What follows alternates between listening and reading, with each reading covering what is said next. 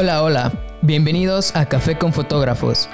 Mi nombre es Neto Velasco, soy fotógrafo y diseñador gráfico mexicano viviendo en Los Ángeles. Este es el episodio número 5 y hoy voy a estar con un fotógrafo venezolano que se llama Gara. ¿Cómo estás, Gara? Bien, Neto. ¿Cómo estás tú? Bien, bien. Gracias por la invitación. No, gracias a ti por estar aquí. Es increíble conocer gente, fotógrafos y hablar con ellos para conocer sus historias. Sí, estoy totalmente de acuerdo. Creo que todo el mundo tiene como un viaje diferente y la historia nunca se repite.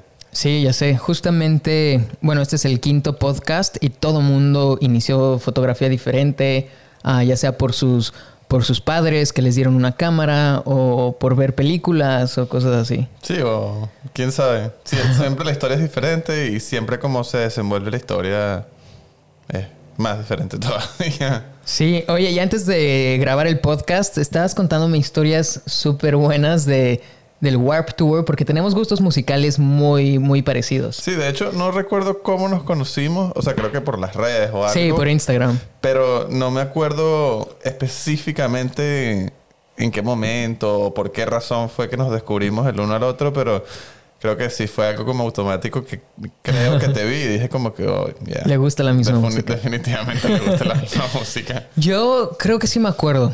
Normalmente estoy buscando hashtags de ya sea fotógrafos o modelos aquí en Los Ángeles.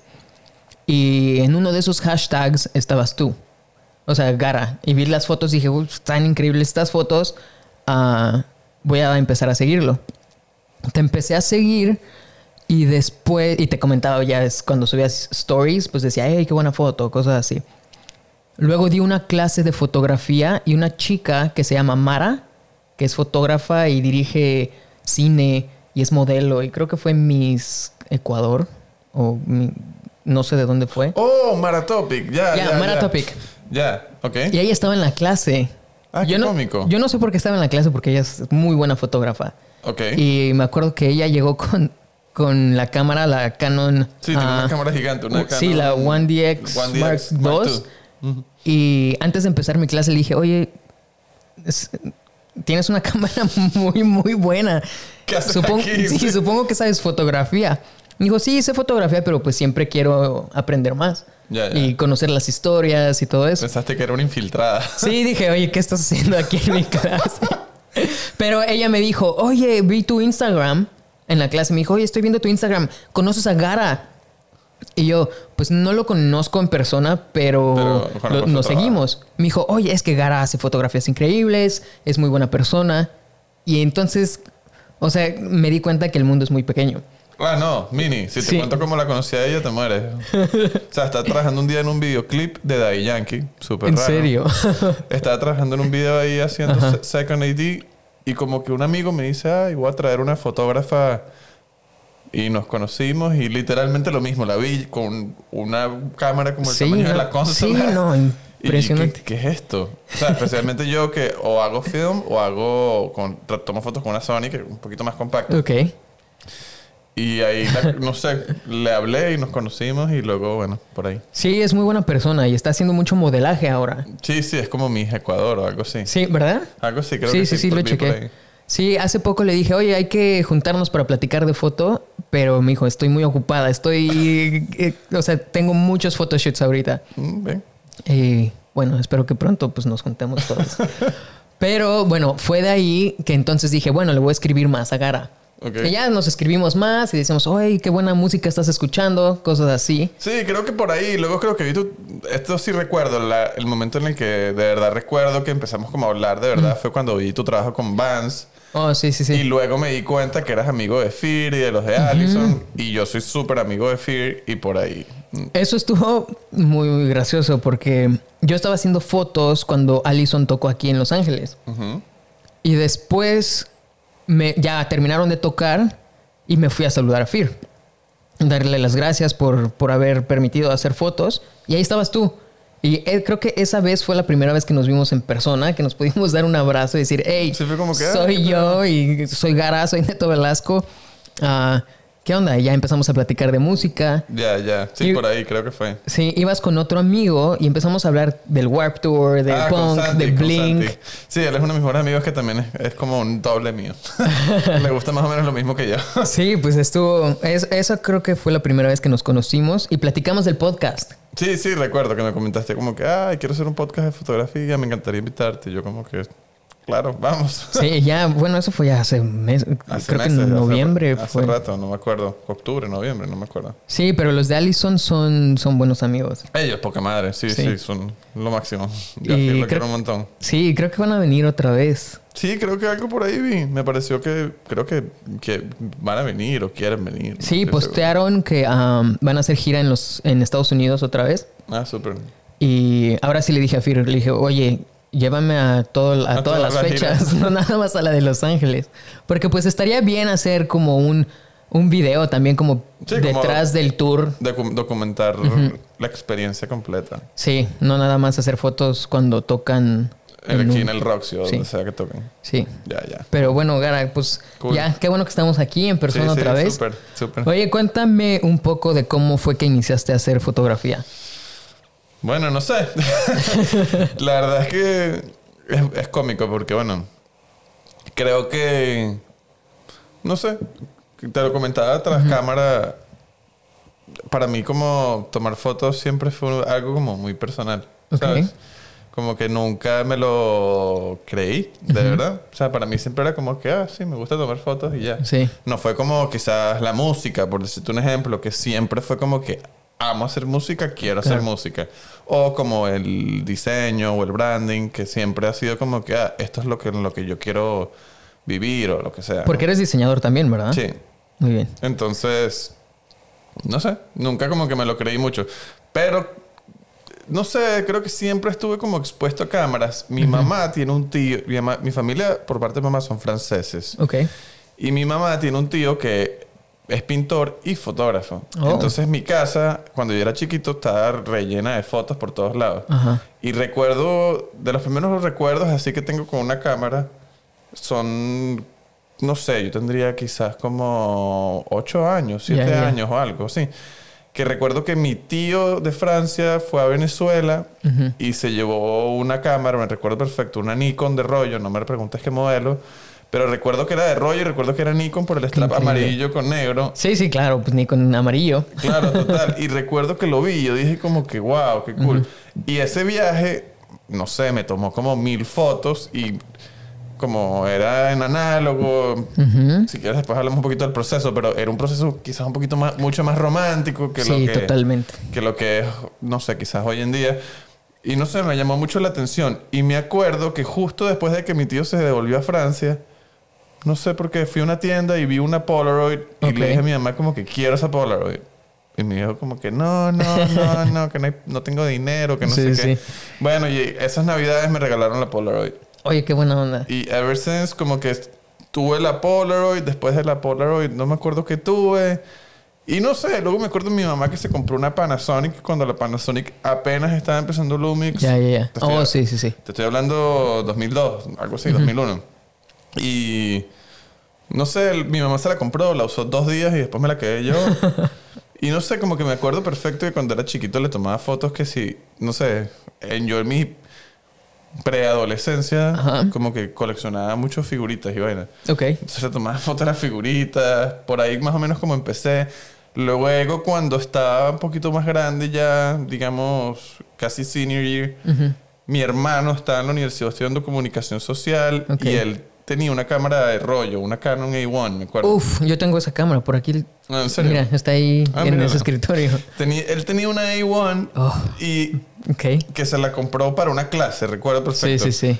No sé, en ese momento le habrá costado $20, algo así. Uf. Y me acuerdo que se la compró y a raíz de eso empecé a tomar como que fotos por ahí random a jugar, ¿no? Ajá. Y bueno, nada, después de eso me compré una cámara y otra cámara y otra cámara. Y me acuerdo que la primera vez que dije como que me voy a comprar una cámara de verdad fue... Me compré una Canon, una Nikon. Ok. D7500, creo que es el modelo que me compré. De Nikon no sé mucho. Yo tampoco sé absolutamente nada. Fue como que me pareció... Me acordé de la Nikon de mi tío y dije como que, bueno, esto debe ser bueno. Me compré eso y a partir de ese momento fue cuando empecé más o menos como a tomar fotos. Ajá. Y en ese momento yo tenía una banda. Entonces como que la banda era, okay, digamos, como mi guinea pig. Sí, sí, sí, sí. Les hacías fotos y les hacía fotos y por ahí como que empecé. Sí. Y bueno, nada, a raíz de tomarle fotos a mi banda, me descubrió una banda. Y de hecho la primera vez que vine a Los Ángeles fue, uh-huh, por fotografía. Con esa banda, okay, con esa misma cámara... En el 2008, algo así, 2009. Me trajeron para acá, uh-huh, a hacerle fotos en unos shows y una broma. Bueno, y ahí fue más o menos como cuando empezó a rodar la broma. Pero fue cómico porque después de que mi banda se acabó, uh-huh, yo como que la cámara la solté. No, o sea, más nunca la agarré. ¿En serio? Fast forward, 3 años después, uh-huh, me reencontré con la cámara y dije como que me quiero comprar una cámara de verdad. Y me compré una Canon 7D. Ok, sí, sí, sí. Y después de eso, yo creo que desde el día que me compré esa cámara más nunca la solté. La 7D es muy buena cámara. O sea es muy buena. Sí. Sorry. No, después de que me compré esa cámara, como que... No sé qué pasó, pero se pasó el switch y... Más nunca solté una cámara. O sea, como... Qué increíble. Empecé a tomar fotos. Y para mí, como te digo, yo nunca me lo creí mucho. Siempre para mí era como más un hobby que otra cosa. Claro. Hasta que, bueno, nada, la gente me empezaba a llamar. Y empecé tomándole fotos como todo el mundo, que sea mis amigos. Sí, sí, sí, pues así empezamos todos. A comida o a lo que fuese que se me medio atravesara. Pero bueno, no sé, yo siempre he sido una persona como muy romántica cuando se trata de la fotografía. Pues. Yeah, yeah. Bueno, del arte en general siempre he sido como que romantizo mucho el proceso y claro, soy como que full intenso en ese aspecto. Y no sé, empecé tomándole fotos a amigos y a cosas. Y bueno, poquito a poquito. Y recuerdo que el momento en el que dije como que... Oh, ok, esto en verdad se está convirtiendo en algo de verdad. Ajá, en una profesión. Fue porque yo trabajaba en un estudio creativo haciendo branding y haciendo, okay, visuales para conciertos. Porque también hago animación. ¿Aquí en Los Ángeles o en Florida? En Florida. Y me acuerdo perfecto que la persona para la que yo trabajaba tenía un cliente que era un restaurante. Y me dijo, uh-huh, como que... Ay, necesito a alguien que tome unas fotos y tal. Y me dice... Yo vi tus fotos. ¿No quieres como... give it a shot? Y yo le digo como que... Bueno, mira, sí. Oye, que está bien. Que te han dado esa oportunidad. Como que lo hice y él creo que le gustó. Y me empezó a llamar Y me convertí como en el fotógrafo del estudio. Uh-huh. Y bueno, más o menos como por ahí. Pero no sé, o sea, es lo que te digo. Yo siento que... Cada cierto tiempo como que... Cambia lo que pienso, claro, y cambia la manera en la como lo que lo veo. Claro. Como te comentaba, ahorita desde hace como 8 meses... Tomé una de... O sea, como te digo, yo siempre he sido muy como romántico, uh-huh, con el proceso y tal. Y siempre he querido como hacer digital y hacer film en paralelo. Pero no, siempre me ha costado como crear un puente entre los dos por la diferencia. Yeah, yeah. Pero no sé, desde hace como 8 meses he estado como haciendo básicamente estrictamente en film. Uf, qué increíble. Pero bueno, nada, también hago muchas cosas en digital. Pero ahorita conseguí una manera de crear como que un vínculo entre los dos. Tengo como un equilibrio. Me compré un Promise Filter y la manera en la que estoy como que approaching, estoy como acercándome a las fotos digitales. Lo hago con el mismo concepto con el que hago los análogos. Claro. Pero bueno, eso es otro tema. Pero más o menos... Suena increíble esto. Más o menos así fue que empecé con las fotos y lo que te digo, como que desde ese día más nunca. Pues ya. Y bueno, y de ahí evolucioné a video y etcétera. ¿Es por eso que cambiaste de Canon a Sony? ¿Por el video? ¿O cómo fue esa transición? Porque usaste Nikon, luego Canon. Sí, y bueno, luego yo fui Canon por muchos años. Ajá. Digamos 10 años quizás, no sé. Y tuve la 7D, después de eso tuve la 5D Mark II, luego tuve la 5D Mark II una segunda vez, luego me compré la Mark III, luego me compré otra 7D como que para backup. O sea, sí, tuve un montón de Canons. Y no sé, como que recuerdo perfecto, llegó un día... A mí la Sony, cuando apenas salió la Sony Alpha, uh-huh, me parecía que, cool, pero me parecía como demasiado digital. Sí, sí, sí. A mí también. Justamente cuando salió esa cámara. Era como demasiado... Era como que, ok, entiendo, pero es como demasiado digital. Sí. Y bueno, no sé. En ese momento también estaba haciendo mucho trabajo comercial y hoy en día todavía pienso que Canon para comercial está muy bien. Entonces, sí, nada, como que... Recuerdo que me parece... No sé... No recuerdo cómo, qué fue lo que me terminó de convencer, pero creo que fue como... Creo que el tamaño, probablemente. Sí, pues es que mirrorless, pues más pequeño. Y no sé, también Tuve un tema con mi Canon, la Mark III. Tuve no me acuerdo qué fue lo que me pasó, pero creo que tuve un problema con el shutter, el shutter de cortina. Sí, sí, sí. Y dijiste ya. Tuve un tema, no me acuerdo qué fue lo que pasó y fue como que necesito comprarme una cámara nueva. Y tenía dos opciones. O me compraba la 5D Mark IV o me compraba una Sony. Bueno, y hice más o menos la investigación. YouTube. Saqué más o menos como los números. Ajá. Y literalmente iba a tener que pagar como $400 más, nada más para hacer el switch con todo. Sí, sí, sí. Asumiendo que vendía la cámara, vendía los lentes, no sé qué. Y bueno, nada. Agarré y dije, nada, lo voy a hacer. Y de hecho, como que yo tengo un grupo de amigos fotógrafos, como creo todo el mundo. Y fue el primero que hizo el cambio. Y ahorita ya todos se cambiaron. ¿En serio? Sí, es lo que me he dado cuenta. Yo no... Como tú, o sea, yo empecé con Canon porque mi abuela me regaló mi cámara, la Canon A1. Y fue como la primera cámara que estuvo en mi vida. Y pues, como dices, o sea, romantizamos mucho este arte.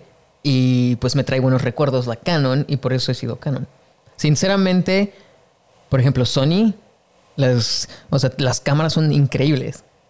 Pero es la nostalgia que yo tengo con Canon que no me hace cambiarme. Claro, no, y es lo que te digo. O sea, hoy en día, por lo menos, como te comentaba tras cámara, también estuve... a finales del año pasado estuve de viaje un tiempo. Uh-huh. Y en uno de los trabajos que estuve, fueron 3 semanas en Malta. Y hice todo el trabajo las 3 semanas con puro Canon. Okay. No toqué una Sony en todo el viaje. Porque, bueno, nada, querían hacer unas cosas para print y la 5DR, creo que se llama. Oh, la EOS R, la mirrorless. No, pero la... Oh, sí, la que tiene muchos megapíxeles. La que tiene muchos megapíxeles. 5DS, no sé. 5S, creo que es. No me acuerdo. Creo que es 5DS o 5DSR. Sí, que seguro. Tiene muchos megapíxeles. Bueno, aquí estuve usando esa y es lo que te digo. Yo sigo pensando que Canon es increíble para comercial, pero tiene... O sea, Sony, digamos por lo menos ahorita, tiene algo que es como que para mí no lo puedes combatir, que es demasiado... reliable. Sí. O sea, como... No sé cómo se dice eso en español, pero... Sí, o sea... Lo que tomas es lo que estás tomando es lo que te va a salir, ¿no? Claro. Entonces también tienes como que una velocidad... Y bueno, como sabes, hago mucho video también. Sí, entonces hecho de tener una cámara... Que quizás no sea la mejor cámara de video, pero que pueda como... estar al nivel de algo medianamente bueno... Uh-huh. Está cool, ¿no? Pues Sony es muy bueno... Todos los fotógrafos que se cambiaron, por ejemplo, de Canon o Nikon a Sony, es porque entraron a hacer video también. Claro. Sí, bueno, y es como la ventaja de tener las dos en uno. Pero, bueno, es lo que te digo. Últimamente, no sé, he estado como que reaprendiendo todo otra vez. Ajá. Y la Sony ya no la estoy usando casi, la uso muy poco. Usas la análoga, la 35 milímetros. Tengo, y ¿quieres algo cómico? La que uso de 35 milímetros es una Canon F1. Entonces increíble. Es lo que te digo, como que volví a Canon otra vez. Bueno, tengo dos. Tengo esa y tengo una Contax. Pero uso en gran parte de las cosas que hago, uso la Canon. Entonces es lo que te digo, como que siempre estoy como que... Claro. Para adelante, para atrás, para adelante, para atrás. Pero bueno, nada. Ahorita normalmente cuando hago cosas en digitales creo que es un proceso más bonito porque... puedo pasar, digamos, todo a través del mismo embudo, ¿no? Claro. Porque ese es mi problema con digital y film. Siento que la diferencia es tanta que siento que hay como un tema y un problema como de identidad, ¿sabes? Sí, te entiendo perfecto. A mí me pasa mucho, por ejemplo, hago photoshoots con digital porque me requieren las fotografías ya. Claro, o sea, muchos de los conciertos, por ejemplo, Allison o todos estos festivales... Hago fotografías y acabando el show me dicen, oye, danos el material porque lo necesitamos poner en redes sociales o en blogs o lo necesitamos mandar a los medios digitales. Y pues digital, pues es, o sea, lo tengo que usar, ¿sabes? Claro. Pero de tanto hacerlo, como que perdí mi identidad. Claro. O sea, me perdí y estaba haciendo yo lo mismo. Por ejemplo, foto de concierto, hacía la misma fotografía. Nada más diferente banda, ¿me entiendes? Claro. Y también en lifestyle, o sea, hacía la misma fotografía, solamente diferente modelo. Y decían, no, es que, o sea, ni me está gustando lo que estoy haciendo. Y siento que fue por lo digital. Y ahora empecé a agarrar más mi cámara análoga. Compré rollos, me puse a revelar. Y quiero volver como a tener esa pasión que tenía antes. Sí, o sea, y es lo que te digo. Para mí como... Yo sigo siendo digital y seguiré siendo digital por el resto de mi vida, probablemente. Claro. Pero yo creo que es eso, o sea, quizás como... Yo hacer tantas fotos en análogo me enseñó a enfocarme... Como no puedes ver lo que estás tomando... Sí, sí, sí. De eso te obliga como a enfocarte en otras cosas que quizás son más importantes, como... Totalmente. Capturar el momento. También tienes 35 fotos nada más, entonces es como... Tienes que asegurarte de lo que estás tomando sirve. Entonces no estás como disparando a lo loco. Claro. Cosa que yo hacía antes, por ejemplo. Yo también, ¿eh? También. Estaba así a lo loco y eso no. O sea, 2000 fotos. Y aquí no. Que tienes 57 fotos de la misma pose. Y es como... Sí. Entonces, ¿sabes? Eso me enseñó eso. También me enseñó cómo enfocarme quizás en otras cosas a nivel de composición o de claro, lo que sea, claro, que de alguna manera u otra aporten más a la foto que estar como haciendo así con la cámara. Sí, claro. Hasta que agarres una, ¿no? Claro. Entonces... Aparte de que te tardas más editando y seleccionando, claro, la fotografía. Seleccionando. En cambio, claro, en análogo, bueno, sí, el proceso de revelar y todo es un fastidio, pero bueno, ya una vez que las tienes, digamos que de esas 36 fotos, por lo menos más de un 50% deberían funcionar, ¿no? Claro. O por lo menos, bueno, para mi experiencia, ¿no? También es... Creo que es un tema ahí como de práctica, pero... Claro. Bueno, esa es la ventaja de volver a hacer análogo ahorita y también tener el digital, que el digital lo estoy haciendo, digamos, de una manera muy parecida. Uh-huh. Y bueno, como te dije, la manera en la que estoy haciendo como para crear un puente entre las dos identidades es eso. O sea, primero el approach, que se nota mucho. Y segundo, bueno, nada, me compré un Promise Filter. Okay. Que lo que hace es que como suaviza los highlights y el contraste... Cosa que hace que no sea tanta la diferencia. Y bueno, nada, y en edición tengo como unos truquillos. Oye, y bueno, ¿qué tipo de fotógrafo eres? ¿Haces mucho lifestyle? ¿Haces, bueno, concierto también? Vi que fuiste a México, a un festival. Bueno, yo voy muchísimo a México por trabajo en general, pero... ¿Y por qué estás tan cerca? De Los Ángeles. Y bueno, porque tengo que aceptar que soy muy fan de la comida. Pero, claro.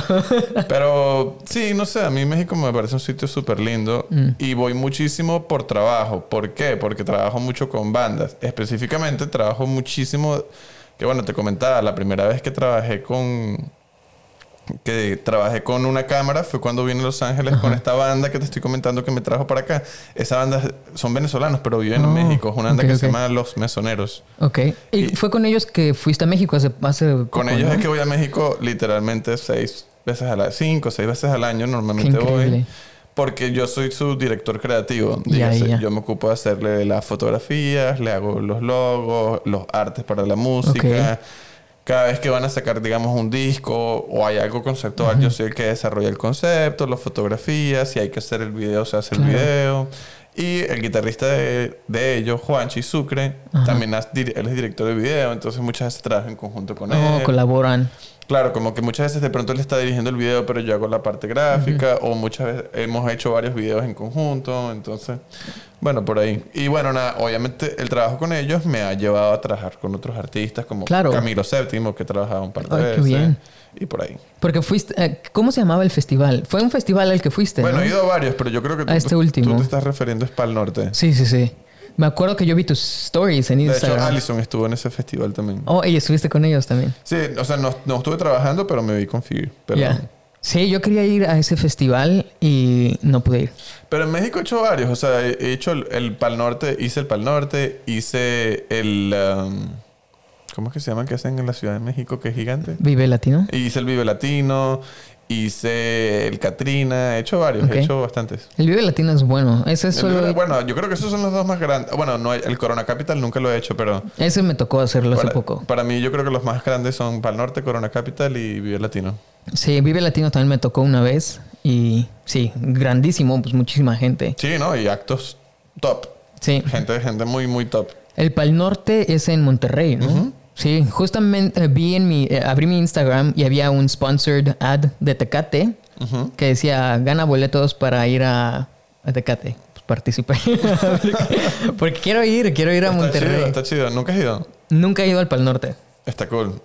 Y no sé, de verdad que yo los mejores tacos de atún que me he comido en mi vida me los comí en Monterrey. Uf, qué rico. No hables de comida ahorita que no he desayunado ni nada.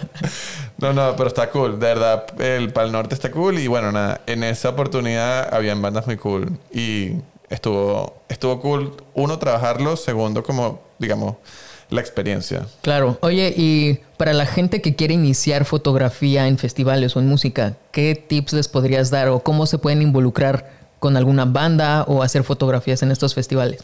Bueno, no sé, supieras que en mi experiencia en particular... Bueno, primero que nada, yo creo que para cualquiera de los consejos que hablemos acá, no hay una sola manera de hacerlo. Sí. Como te comentaba, lo de cómo empecé en fotografía, creo que la historia de cada quien es diferente y... Claro. No hay como, digamos... No hay como un camino o hay unas reglas que hay que seguir. Todo cambia, ¿no? Pero en mi caso en particular, yo tenía una banda, como te comenté, y eran como... de alguna manera u otra con las personas con las que probaba. Yeah. Y bueno, nada, tomando fotos de mi banda, las fotos de mi banda la gente las veía y era como que, ay, tomarle fotos a mi banda también y bueno, más o menos como por ahí, y tener como que esa relación con las bandas hace que se abran puertas. Bueno, estás de alguna manera u otra más expuesto a la posibilidad, ¿no? Pero yo creo que sinceramente en cuanto ya sea con bandas, con marcas de ropa, comida o lo que sea que tú le quieras tomar fotos, o en general yo creo que trabajar, yo creo que hay tres cosas muy importantes específicamente aquí en Los Ángeles. Okay. Pero yo creo que aplica para todas las ciudades, que son cosas que a mí se me han de alguna manera u otra quedado grabadas y no se me olvida, que es una de ellas, te tienes que exponer a la posibilidad. Dígase, si quieres trabajar con bandas, ir a shows, claro, o de alguna manera u otra tratar de conocer a estas personas o ver cómo les llega. Segundo, siempre tienes que tener tu trabajo listo para mostrarlo, ya sea en website, Instagram o lo que sea. Y la tercera, bueno, obviamente como que es un poquito de estar en el lugar correcto, con la gente correcta, con la mentalidad correcta, ¿no? Pero no sé, o sea, sinceramente, ¿cómo empezar con fotografía de bandas? Yo lo que... hacía en su momento era que ponte que iba a un show de una gente que me gustaba, le tomaba fotos y las montaba en redes y esperaba que tuviese suerte de que las viese, pues. Claro, claro. Sí, yo también hacía más o menos eso, pues. Eso era lo que yo hacía. Y bueno, nada, eventualmente, como te digo, poco a poco vas creándote como que una reputación, diría yo. Pero yo creo que el truco de todo es hacerlo constantemente, ¿no? Claro. Por ejemplo, mucha gente me dice, oye, ¿cómo fue que hiciste fotos en este festival o con esta banda? Y es gente que me pregunta que va iniciando fotografía. Y el consejo que les doy a todos es que vayan a los shows locales, o sea, de bandas locales, claro, que no son precisamente grandes o así, porque shows hay en todos lados. Por ejemplo, aquí en Los Ángeles cada día hay un show. Literal, no, y no solo eso, sino que esas bandas pequeñas y esas bandas locales no tienen plata para pagarle a un fotógrafo. Sí, no, claro. O, ¿sabes? Quizás no tienen como que un fotógrafo que está con ellos en todos los shows. Entonces, el hecho de que venga alguien random y les tome una foto o 10 fotos y se las den y las puedan poner, la gente lo va a apreciar. Claro, no, lo aprecia muchísimo. ¿Y sabes qué? Yo creo que se aprende mucho más en ese tipo de shows, los pequeños, porque la luz no es la mejor. Claro, entonces tienes que resolver. Sí, como dicen. Tienes que resolver, tienes que conocer tu equipo, tienes que estarte moviendo. No hay un pit de fotógrafos, o sea, estás con el público. Estás brincando, sí, tal cual. Te montas en la tarima, te bajas, te lanzas. Exacto. Y bueno, nada, también es lo que te comentaba. Yo creo que, por lo menos en mi caso en particular, el hecho de tener una banda me exponía, digamos, mucho más a la escena. Sí. Entonces, bueno, siempre era como que, tengo un show y luego viene otra banda o al revés. Y era, bueno, voy a tomar unas foticos y luego vengo yo. Y por lo menos tengo un amigo que era el que nos hacía el sonido en su momento, que siempre le daba mi cámara cuando estábamos tocando nosotros y le decía como que, qué buena onda, tómate unas fotos ahí desde la consola. Y... Oye, ¿y qué tocabas en tu banda? ¿Qué instrumento tocabas? El bajo. Oh, yo también toco bajo. Ah, ¿en verdad? Sí. Cool. Y a ver, si tocaras guitarra o yo guitarra hubiéramos hecho una banda. Pero sí toco bajo y ¿no has querido hacer una banda? Bueno, sí, o sea, yo... Bueno, no sé, en mi infancia y mis años teen... Tuve 1000 bandas. Sí, claro. La última banda seria que tuve es esta banda que te digo, que duró como 5 años. Que bueno, 2 discos, tal. O sea, fue una banda de seria, giras y no sé qué. Claro. Pero después de eso, bueno, nada. He intentado tener proyecticos. Siempre como que, bueno, de vez en cuando se me ocurre una melodía o algo y lo grabo. Claro. Tuve un roommate con el que tuve una especie de proyecto que nunca surgió.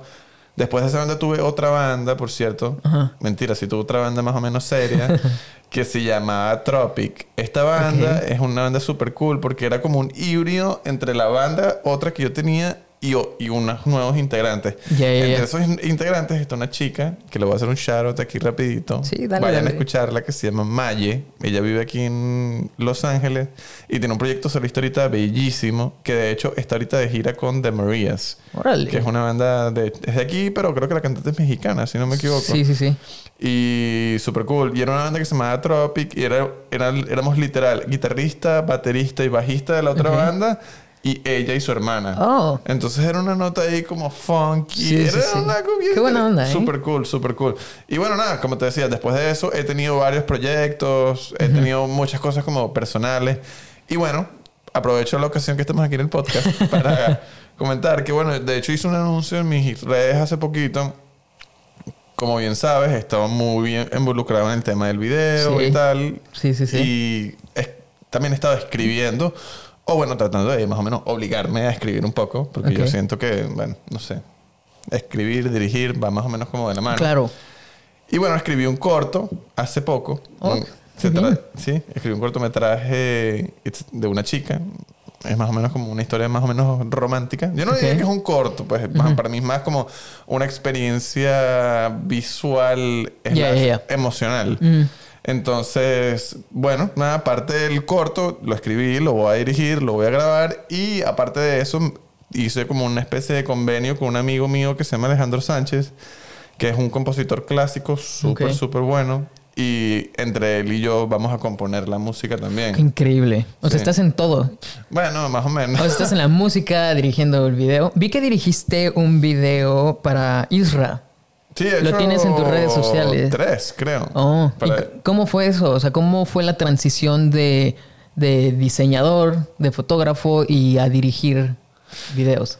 Bueno, en caso de Isra en particular es cómico porque él era el cantante de mi banda. Oh, ok. Es así como se conocen. De mi banda de pop-punk. Él era el cantante. Y es cómico porque él ahorita hace algo más como un poquito urbano, pero... Pero todavía tiene esa como... Pero todavía se nota tiene como que es esa sensibilidad medio ponqueta. Claro. Y especialmente en el look. Pero, bueno, la transición de foto-video... ¿Sabes qué? Fue algo que a mí siempre me dio miedo. Ajá. Porque yo siento que la gente que quiere hacer video... haciéndolo como que si fuese foto, creo que ese es el error, ¿no? Sí. Y se nota muchísimo, ¿no? Pero, no sé, siempre quise hacerlo y siempre quise estar expuesto. Y, bueno, nada, yo tenía hace, no sé, 4 años. Uh-huh. Tenía una novia que me presentó a un amigo, que era el novio de una amiga de ella, whatever. Un chamo que se llama Josie. Como la canción de Blink. Como la canción de Blink, literal. Y él es director. Y me acuerdo que, bueno, él siempre me daba compliments de mis fotos y me decía como que, wow, bro, tienes un ojo súper cool. Y me acuerdo que un día hablando con él le dije como que, oye, ¿sabes que yo siempre he querido como probar el video? Siempre he querido estar expuesto, pero le comentaba lo que te comento, que siento que, digamos que hacer el acercamiento de la misma manera que lo haces a la fotografía creo que es un error, porque al final del día... Sí, es diferente. Es otra cosa totalmente diferente. Sí, bueno, ok, las dos... Son aparatos que tienen una cinta y un lente, pero funcionan diferente. Los conceptos son diferentes. Sí, es un lenguaje completamente diferente. Hay algunas cosas que se pudiesen traducir como temas de composición y tal, pero independientemente de eso es muy diferente. Y él me dice como que, bro, no sé, o sea, tiene un punto burda de válido. Que él me dice como que yo creo que uno tiene la sensibilidad o no la tiene. Y yo creo que tú la tienes. Y él me dice, bueno, nada, pruébalo, a ver qué tal. Y bueno, a raíz de esa conversación que tuve con él, empecé a hacer como fotos de behind the scenes en videos. Y no sé, creo que como que estar expuesto a los videos me hizo como de alguna manera u otra crear como que una especie de medio pasión por la cosa. Y bueno, nada, como te decía, yo soy muy fan, siempre he sido muy peliculero. Toda la vida he sido muy, muy intenso con las películas y fanático. Y yo soy muy de la gente que ve la misma película varias veces. Ya. O sea, soy muy... Eres ese tipo de persona. Hoy en día. O sea, en plan... Once Upon a Time in Hollywood fui a ver el cine 3 veces. Buenísimo. O Joker fui 3 veces también. Y bueno, Star Wars no te puedo contar cuántas veces lo he visto. O sea, soy muy, no, muy, muy de volver a ver películas y de, por lo menos de música, repetir los discos. Uh-huh. Soy muy así, ¿no? De que me gusta como de alguna manera u otra. Y esto es para toda mi vida, no solo música y video, incluso trabajo. Para mí es como sumergirme en ese universo, claro, ¿no? Yo necesito crear como que un vínculo físico y literal y, sí, y espacial, ¿no? X. El punto es que, bueno, empecé a estar como expuesto a esto y creo que creé como esa pasión. Y bueno, la primera vez que grabé un video, te puedo ser sincero, no me acuerdo cuál fue. O sea, sí recuerdo el primer video que hice en mi vida fue aquí en Los Ángeles. De hecho, vuelvo a Los Mesoneros. La primera vez que vine a Los Ángeles con ellos, con ese show, estábamos caminando, de hecho, por Hollywood Boulevard y me dijeron como que, ay, queremos hacer un videito. Tú tienes la cámara, no los puedes grabar. Y yo como que, bueno, mire, yo no grabo video, pero ok. Bueno, hice un video que eran ellos como caminando por las calles con Los Ángeles, de Los Ángeles con unas guitarras y no fue que se hizo viral ni nada, pero...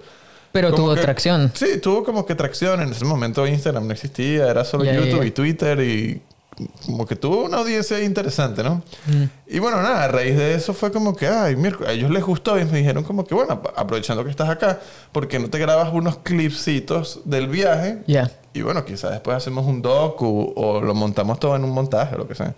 Bueno, resulta que todos esos clips se convirtieron en un video musical después. Ay, qué bueno. Ellos agarraron unos clips que tenían de una performance en video que no grabé yo y lo mezclaron con mis clips de la gira.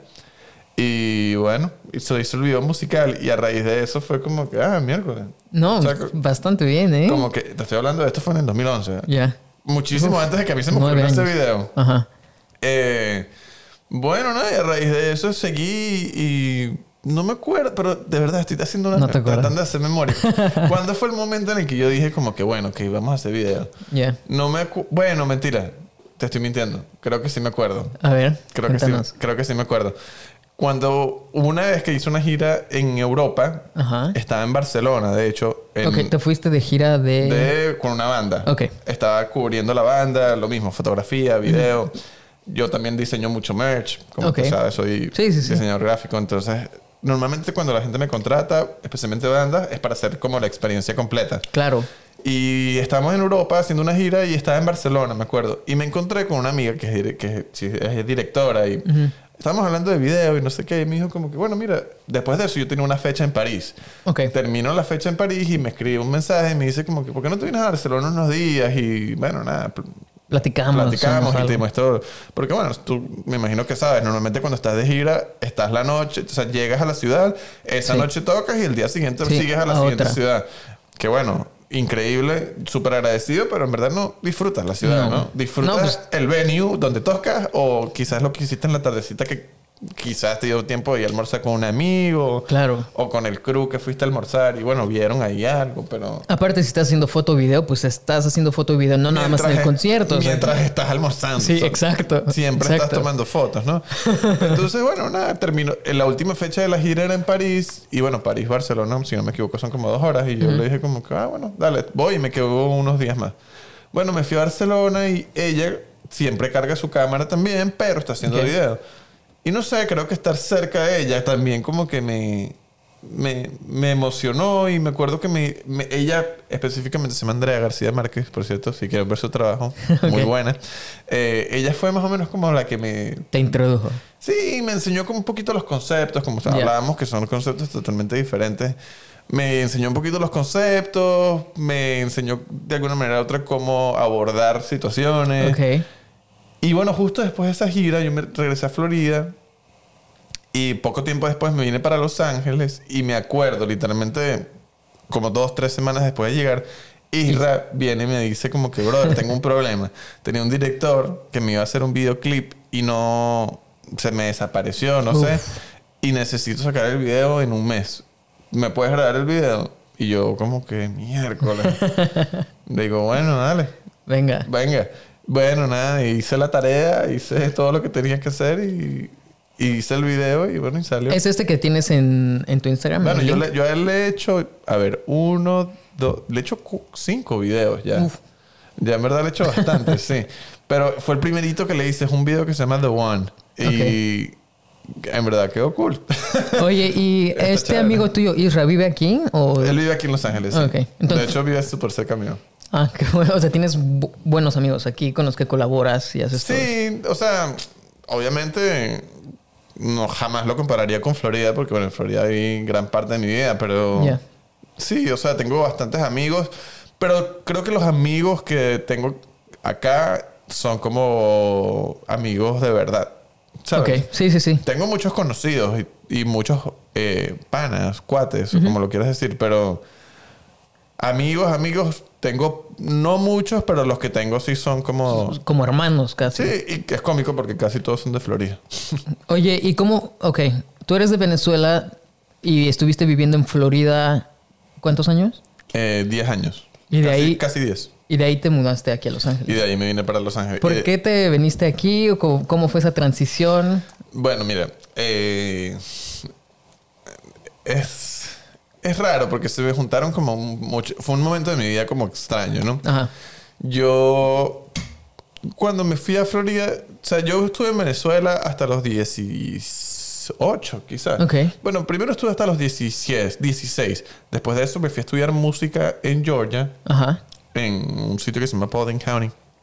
Y después me volví a Venezuela, estudié diseño gráfico. Okay. Y cuando terminé diseño gráfico, llegó el momento de decir qué era lo que iba a hacer. Como bien sabes, Venezuela tiene los últimos 22 años pasando por una situación política un poco precaria. Y no sé, yo de verdad que sentí que como diseñador gráfico en Venezuela las opciones eran muy limitadas, ¿no?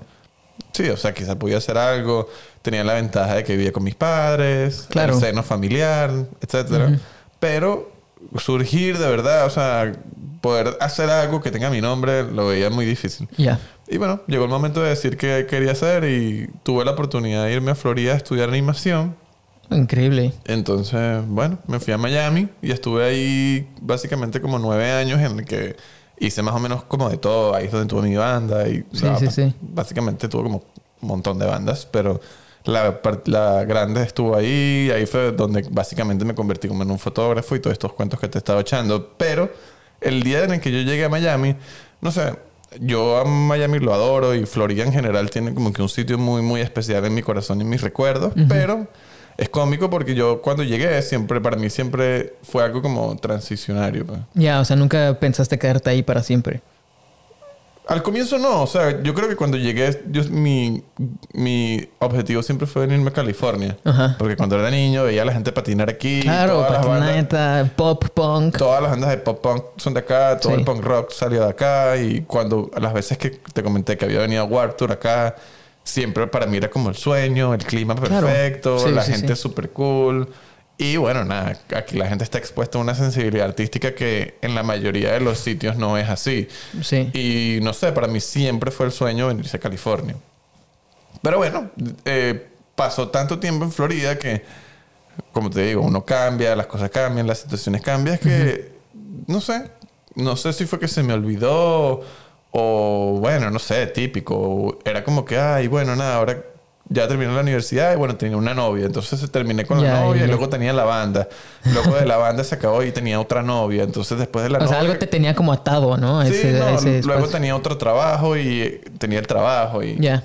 Y es lo que te digo, que de alguna manera u otra como que se me olvidó. Uh-huh. Y bueno, nada. En un abrir y cerrar de ojos había empezado como 9 años. Y llegó un punto en el que... yo estaba saliendo de un trabajo en un estudio, uh-huh, en el que, bueno, básicamente estaba haciendo freelance en Miami, okay, pero estaba viajando mucho por trabajo. Pero por alguna razón extraña, siempre que regresaba de viaje, yo pudiese estar neto en, no sé, en un sitio en Veracruz, chiquitico, uh-huh, donde no hay nada, no hay internet, no hay televisión. Y estaba súper inspirado. Yeah. Yo decía como que, wow, qué inspiración, qué bello. Quiero hacer unas fotos aquí, un videoclip, lo que sea. Pero llegaba a Miami y, no sé, me frustraba mucho creativamente. Oh.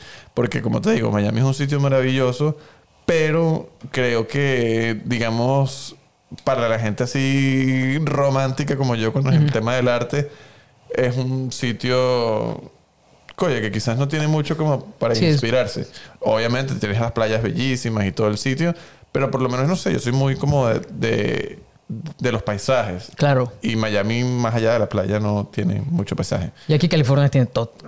Aquí California manejas 20 minutos, estás en la nieve, 20 minutos para abajo en el desierto, 20 minutos a la izquierda en la playa y 20 minutos a la derecha estás en la montaña. Entonces, sí, está increíble. Entonces tienes como todo. Y es lo que te digo, no sé, estaba como un poquito medio frustrado en Miami. Uh-huh. Y bueno, todo eso se me alineó con que yo venía de terminar una relación hace menos de un año de que eso había pasado.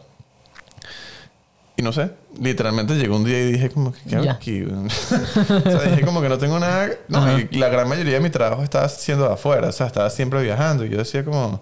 Ok, cool, la paso chévere, pero... Y mi mejor amigo de la vida vive en Miami. Pero yo decía como... O sea, no tengo nada aquí sosteniéndome.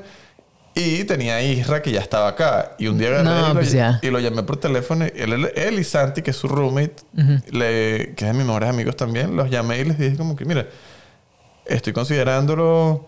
Y ellos me dijeron como que, brother, yo creo que tú has estado preparado para este momento desde hace rato. Me dice, si quieres vente, ¿y qué es lo peor que te puede pasar? Estás un año, 6 meses, no te gusta y te devuelven. Claro. Miami no se va para ningún lado. Y los contactos y tus relaciones en Miami tampoco se van para ningún otro sitio, ¿no? Entonces, bueno, nada, decidí venir a probarlo y bueno, ahora ya está, en junio cumplo 2 años y aquí estoy. Pues supongo que te está gustando. Está chévere, bastante. Está cool. No te voy a mentir, en verdad ha sido un viaje bastante complicado. Bueno, no complicado, sino ha sido un poco rocamboloso, pero creo que si tuviese que retroceder el tiempo lo haría otra vez. Claro. Sí, esta ciudad es increíble. Esta ciudad es increíble, pero es una ciudad que yo creo que no, y yo estoy seguro que tú puedes estar de acuerdo con esto. Creo que no todo el mundo está preparado para Los Ángeles. Es una ciudad... difícil. No, y es una ciudad que de alguna... O sea, mentalmente te golpea fuerte. Oh, claro. O por lo menos, bueno, para mí, ¿qué es lo que te digo? Que vengo de Miami, que Miami es como... es básicamente Latinoamérica. Yeah. Es como que si vivieses en el DF o como que si estuvieses en Caracas o... Que todo el mundo es como el calor del latino. Todo el mundo es como que qué vamos a hacer hoy. ¿Dónde es la rumba?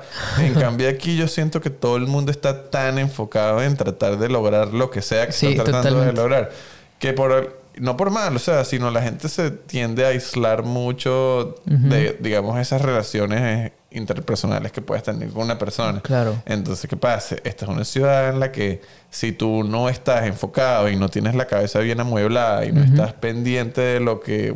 Bueno, básicamente tienes que estar. Es muy fácil que te deprima y que la ciudad te lleve. Y es cómico porque yo recuerdo perfecto el día que me mudé para acá. Estaba hablando con un amigo. Ajá. Que bueno, en ese momento era un extraño. Pero se convirtió en un amigo muy cercano. Y me dijo como que bueno, nada, que bienvenido a Los Ángeles. Que él estaba seguro que me iba a encantar. Pero que bueno, que tenía que estar con cuidado porque Los Ángeles es ese tipo de sitios que te puede comer y... básicamente dispararte por el otro lado. Sí, la verdad. ¿No? Como dices, muchísima gente viene aquí a perseguir su sueño. Claro, sí. O sea, realmente conozco, yo creo que muy poca gente que es realmente de aquí, de Los Ángeles. Yo conozco como a 4 personas, la verdad. Y es cómico porque yo estoy... Otra cosa que también es loquísima es que yo... ¿Cuánto tiempo tienes tú acá? 5 años. Bueno, más que yo y estoy seguro que si yo tengo 2 y lo he visto, tú lo vas a haber visto el triple. Sí. Es impresionante la cantidad de gente que viene, lo intenta y no aguanta y se va. Ajá. Sí, mucha gente, conozco gente, digo, es buena persona, pues nos empezamos a juntar, empezamos esa amistad y de pronto dice, no, es que no puedo. Sí, y se regresa a su... It's too much, o que la pasa muy solo, o lo que sea. Y es lo que te digo, o sea, como yo creo que Los Ángeles es una ciudad maravillosa porque la otra razón por la cual yo me vine para acá es porque como todo se hace acá, básicamente, yo siento que todo viene de Los Ángeles y de ahí sale para otros lados, ¿no? Uh-huh. Especialmente, bueno, todo lo que es Latinoamérica y todo lo que es el este de Estados Unidos, todo sale de acá. Entonces, el hecho de estar de alguna manera u otra un poquito adelantado en el tiempo, creo que te da una ventaja. Segundo, el hecho de ser un artista basado en Los Ángeles, sé que suena un poco medio arrogante, pero te da un cierto estatus. Sí, de hecho, sí. Sí. Cuando, sea, cada vez que voy a México siempre me presentan como que, este güey es de Los Ángeles, qué pedo. Y digo, güey, Los Ángeles, o sea, puedo vivir debajo de una roca horrible. Literal, y Los Ángeles... Y es lo que te digo, suena feo y suena un poco arrogante, pero el hecho de estar basado en Los Ángeles te da como que un plus, pero no es el hecho de como que ay, todo es una, oh, yo soy de Los Ángeles. No, para hecho, nada. Es lo que te digo, yo creo que es el hecho de estar expuesto a estas cosas que de alguna manera u otra están adelantadas a lo que está sucediendo fuera de Los Ángeles, ¿no? Porque bueno, por lo menos en México para mí es Los Ángeles de Latinoamérica. Sí. Entonces, sí, la Ciudad de México es increíble. Claro, y no, y a nivel cultural creo que todo sale de la Ciudad de México y ahí sale el resto de las ciudades de Latinoamérica. Entonces, creo que ese hecho de estar adelantado te da un plus y bueno, nada, como te digo, el hecho de tener todos estos sitios donde puedes hacer distintas situaciones, distintas estaciones en cualquier época del año. Ya sé, está increíble. Es un plus. Y bueno, nada, en líneas generales la ciudad me encanta. Pero sí me ha costado un poco, digamos, saber surfear esas olitas que te comentaba, ¿no? Sí, nos pasa a todos. O sea, yo también, como dices, puedes entrar en depresión muy rápido, cosa que me ha pasado. Y porque es una ciudad, sí es increíble, pero también es una ciudad muy solitaria. Porque como dices, todo el mundo está tan enfocado en perseguir el sueño. Yo tengo muchos conocidos que son músicos. Y todos ellos están, pues su prioridad obviamente es enfocarse en su música y intentar hacerla en grande.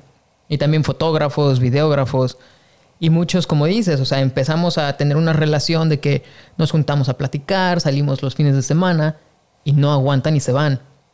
Y eso pues también me afecta. O sea, dices, tenía esta persona con quien podía desahogarme un poco y ya no está.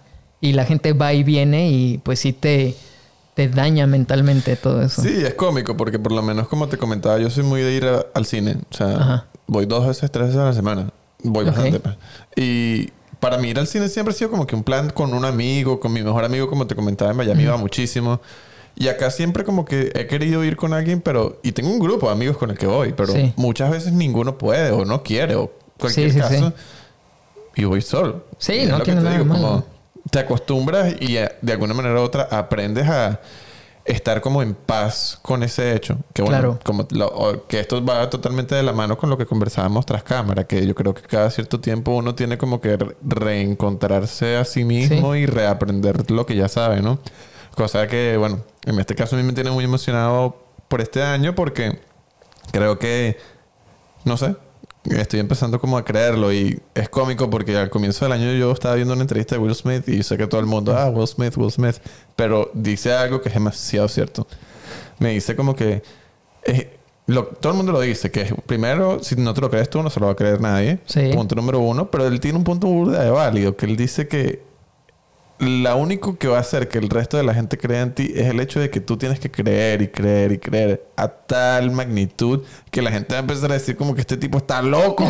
O sea, yo tengo que ver qué es lo que... ¿Por qué este tipo cree en esto? O sea, ¿por qué? Y a raíz de eso, yo creo que, bueno, nada. Poco a poco empieza a rodar la pelota y se pone divertida la cosa. Pero va todo de la mano, ¿no? Yo creo que... Uno tiene que estar como tan enfocado en su cosa que de alguna manera u otra empiecen a suceder poco a poco.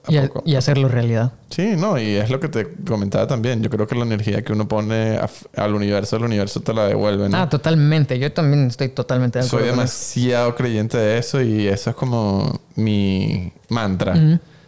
De verdad. Te creo, ¿eh? Y yo también, te digo, yo también creo mucho en eso. No, y es cómico porque cada cierto tiempo a mí se me olvida eso y digo como que, ay, ¿por qué no me pasa tal? Y al final del día es lo que te digo. Creo que tienes que tener la cabeza en un sitio en el que puedas, de alguna manera u otra, fence off. O sea, como dejar el resto de las cosas a un lado. Crear un filtro de manera de que puedas nada más como dejar que entre... No sé, lo bueno. Claro. Oye, en cuanto a esto de la salud mental, ¿cómo te mantienes positivo? Cuando, por ejemplo, no siempre tenemos trabajo. Yeah. O sea, como freelance, pues hay días que sí estamos trabajando y hay días que no. Y también esos días donde no estás trabajando empiezas a dudar de ti o entran miedos y muchas veces la salud mental pues está... O sea, un día estás para arriba, un día estás para abajo... ¿Cómo te mantienes tú positivo o cómo manejas tu salud mental?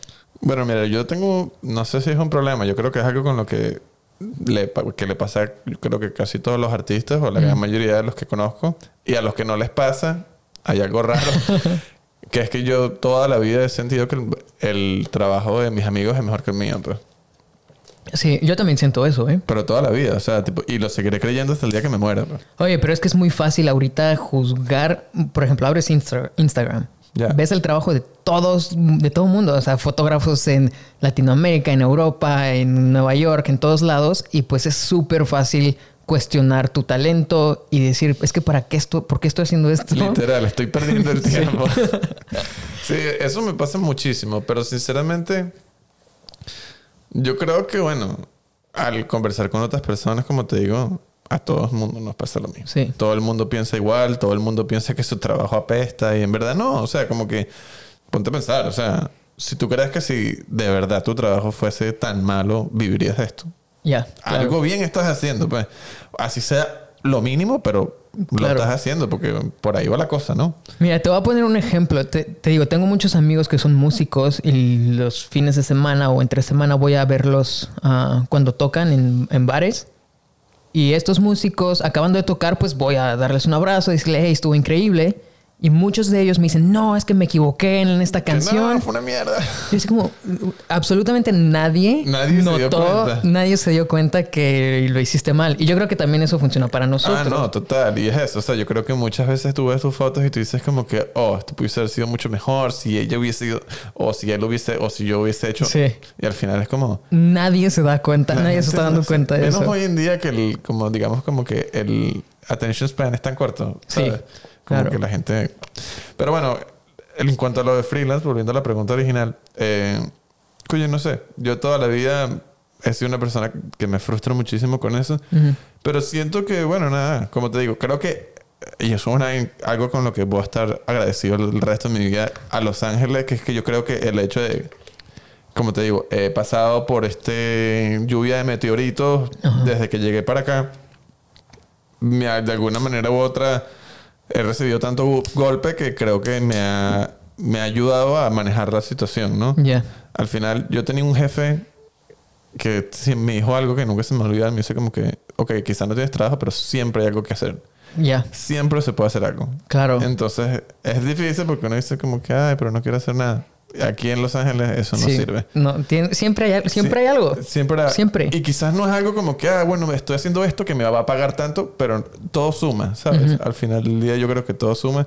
Y para mí, yo soy una persona, como te digo, muy romántica y muy artística, pero a la vez, en cuanto a trabajo se refiere, soy una persona muy metódica. O sea, a mí me gusta hacer todo por el libro, así, como uh-huh, de textbook, como dicen acá. Yeah. Como, por ejemplo, o sea, yo me despierto todos los días a las 7 de la mañana, me echo un baño, desayuno y a las 8 de la mañana 8:30, me gusta estar fuera de mi casa. Ya. Yeah. Me cuesta demasiado concentrarme en mi casa. A mí también. Tengo un espacio como en el que trabajo. Entonces, nada más el hecho de estar en ese sitio, ya yo siento que estoy haciendo algo, ¿sabes? Claro, claro. Así sea mandar un email y decir, hola Neto, ¿cómo estás? Me encantaría trabajar contigo. Sí, ya. Ya, lo que sea. Mentalmente ya como que dices, ok. Y es lo que te digo, venga. O sea... Es verdad, o sea, el mundo del freelance es una montaña rusa que sube y baja, pero a la vez yo creo que también queda muy de tu parte que consigas esos trabajos. Y sí, claro. O sea, que suena muy místico y todo lo que tú quieras, pero yo creo que mucho de conseguir esos trabajos vuelve al mismo punto que te decía. La energía que estás poniendo en el universo. Claro. Y es demasiado loco, es algo demasiado etéreo e intangible, mm-hmm, y es algo que no te puedo explicar, pero es cómico porque muchas veces vuelvo a caer en eso y me frustro y lloro y todo lo que tú quieras. Claro. Pero yo creo que literalmente el 90% de las cosas que por lo menos a mí me pasan es porque de alguna manera u otra estoy mandando esa señal, ¿sabes? No, te creo, mira... Te voy a poner esto de ejemplo. Es loquísimo y te lo juro que me da como cosquillas porque no puedo explicarlo, pero es así. Pero sí es real. Y te voy a poner de ejemplo a los clientes con los que yo trabajo, marcas de ropa o lo que sea. Pues, como dices, nos cuestionamos de que tal vez mi trabajo no es tan bueno. Y obviamente abro Instagram y digo, es que ¿por qué esta marca me está contratando a mí?